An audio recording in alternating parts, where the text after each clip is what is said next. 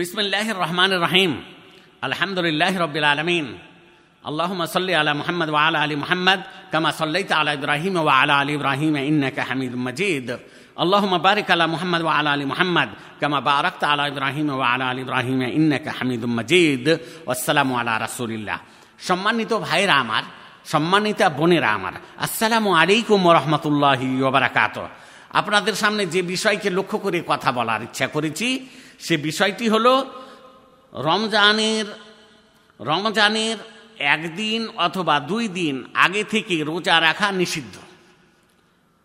রমাজানের একদিন অথবা দুই দিন আগে থেকে রোজা রাখা নিষিদ্ধ। এই বিষয়কে লক্ষ্য করে আপনাদের সামনে একটি হাদিস পেশ করব। عن أبي هريرة رضي الله عنه قال قال رسول الله صلى الله عليه وسلم لا تقدموا رمضان بصوم يوم ولا يومين إلا رجل كان يصوم صوما فليصمه. رواه الإمام مسلم في صحيحه والإمام البخاري أيضا في صحيحه واللفظ للإمام مسلم. আবু হরের আল্লাহ আনহ হতে বর্ণিত তিনি বলেন যে, আল্লাহর রাসুল সাল্লাহ আলী সাল্লাম বলেছেন, তোমরা কেউ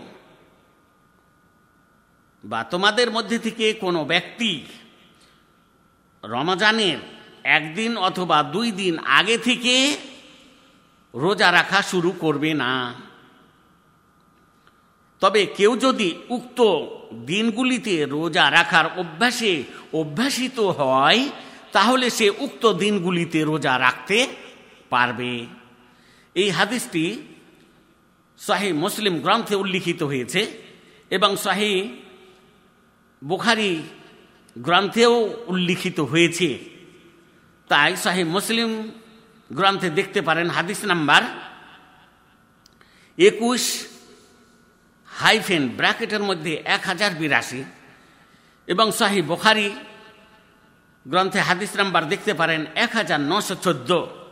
তবে যে শব্দগুলি পাঠ করেছি আপনাদের সামনে, এই শব্দগুলি শাহী মুসলিম থেকে নেওয়া হয়েছে। তাহলে আমাদের উচিত যে আমরা রমজান মাসকে স্বাগত জানাবার জন্য দু একদিন আগে থেকেই রোজা রাখতে শুরু করব না। তাই এবাদতের ক্ষেত্রে আল্লাহ তাদি রাসুলের রীতি, নীতি, নিয়ম, বিধিবিধান মেনে চলা অপরিহার্য।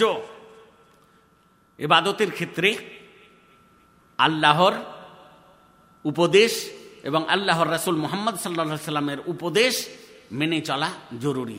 নিজের মন মতো আমরা যেন এবাদত বন্দেগি না করি।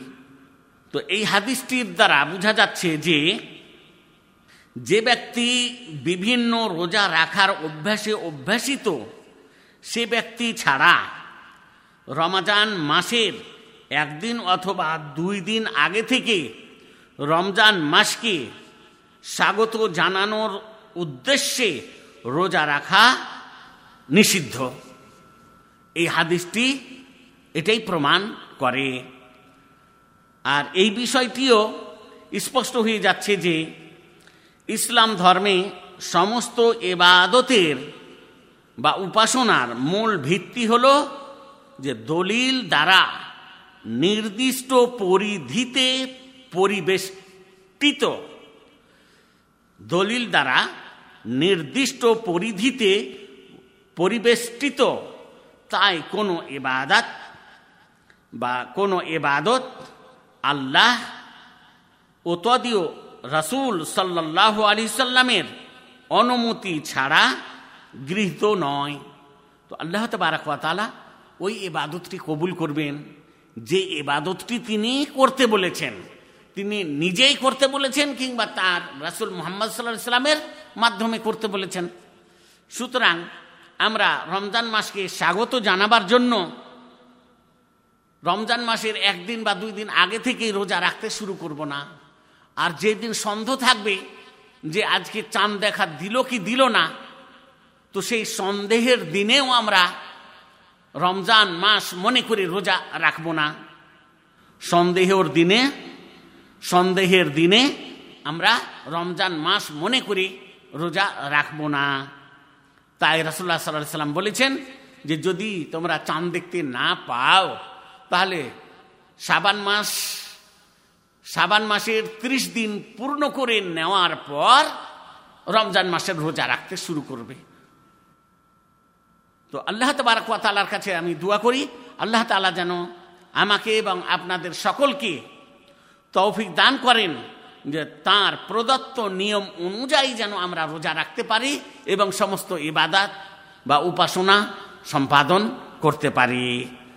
আসসালামু আলাইকুম রহমতুল্লাহি ওবরাকাতহ